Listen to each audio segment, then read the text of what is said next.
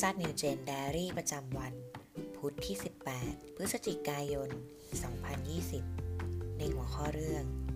ถูกตักเตือนด้วยรัก ในพระคัมภีร์ 2 โครินธ์บทที่ 7 ข้อที่ 12 ถึงข้อที่ 16 นะคะ ด้วยเหตุนี้ ถึงแม้ว่าข้าพเจ้าเขียนจดหมายถึงท่านทั้งหลาย ก็ไม่ใช่เพราะเห็นแก่คนที่ทำผิด หรือเพราะเห็นแก่คนที่ต้องทนต่อการร้าย แต่เพื่อให้การเอาจริงเอาจัง ที่ท่านมีต่อเรา ปรากฏกับพวกท่าน เฉพาะพระพักของพระเจ้า เพราะเหตุนี้เราจึงได้รับการหนุนใจ นอกจากได้รับการหนุนใจแล้ว เรายังมีความยินดีมากยิ่งขึ้น เนื่องจากความยินดีของทิตัสของพวกท่านทุกคนทำให้จิตใจของเขาสงบ เพราะที่ข้าพเจ้าอวดเรื่องของท่าน แก่ทิตัสข้าพเจ้าก็ไม่ต้องละอายเลย แต่ทุกสิ่งที่เราพูดกับท่านทั้งหลาย เป็นความจริงอย่างไร สิ่งที่เราอวดกับทีตัสก็ปรากฏเป็นจริงอย่างนั้น และความรักที่เขามีต่อพวกท่านก็เพิ่มพูนขึ้น เมื่อเขาระลึกถึงความเชื่อฟังของพวกท่าน และการที่พวกท่านทุกคนต้อนรับเขาด้วยความเกรงกลัว และตัวสัน่นข้าพเจ้าชื่นชมยินดี เพราะข้าพเจ้ามั่นใจพวกท่านได้อย่างเต็มที่ ข้อสังเกตทีตัสถูกส่งไปยังคริสตจักรเมืองโครินนั้น ได้เรียนรู้เรื่องใดเกี่ยวกับสมาชิกในคริสตจักรที่นั่น ในข้อที่ 13 เนื้อหาว่า เพราะเหตุนี้เราจึงได้รับการหนุนใจ นอกจากได้รับการหนุนใจแล้ว เรายังมีความยินดีมากยิ่งขึ้น เนื่องจากความยินดีของทิตัสเพราะพวกท่านทุกคนทำให้จิตใจของเขาสงบ ข้อสังเกตในข้อถัดไป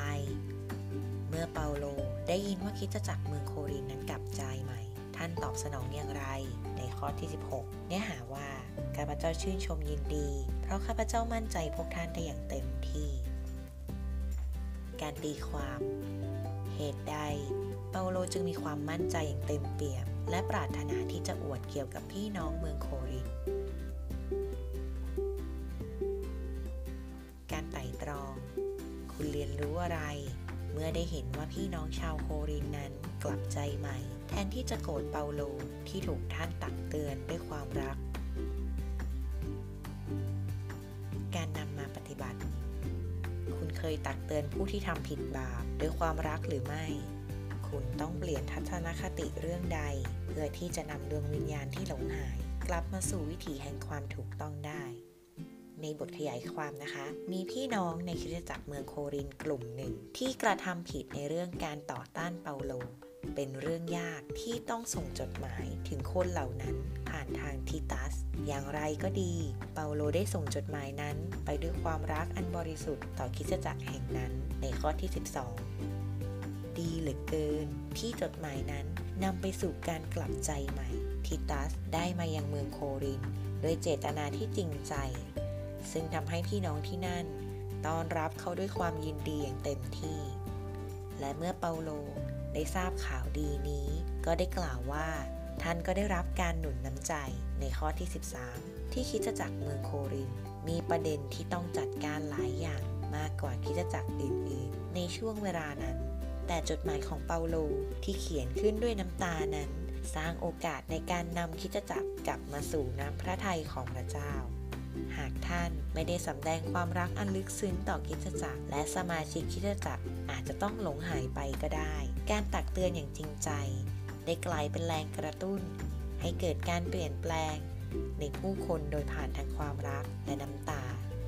หากคุณเชื่อมั่น และปรนิบัติใครบางคนด้วยความรัก เช่นเดียวกับเปาโล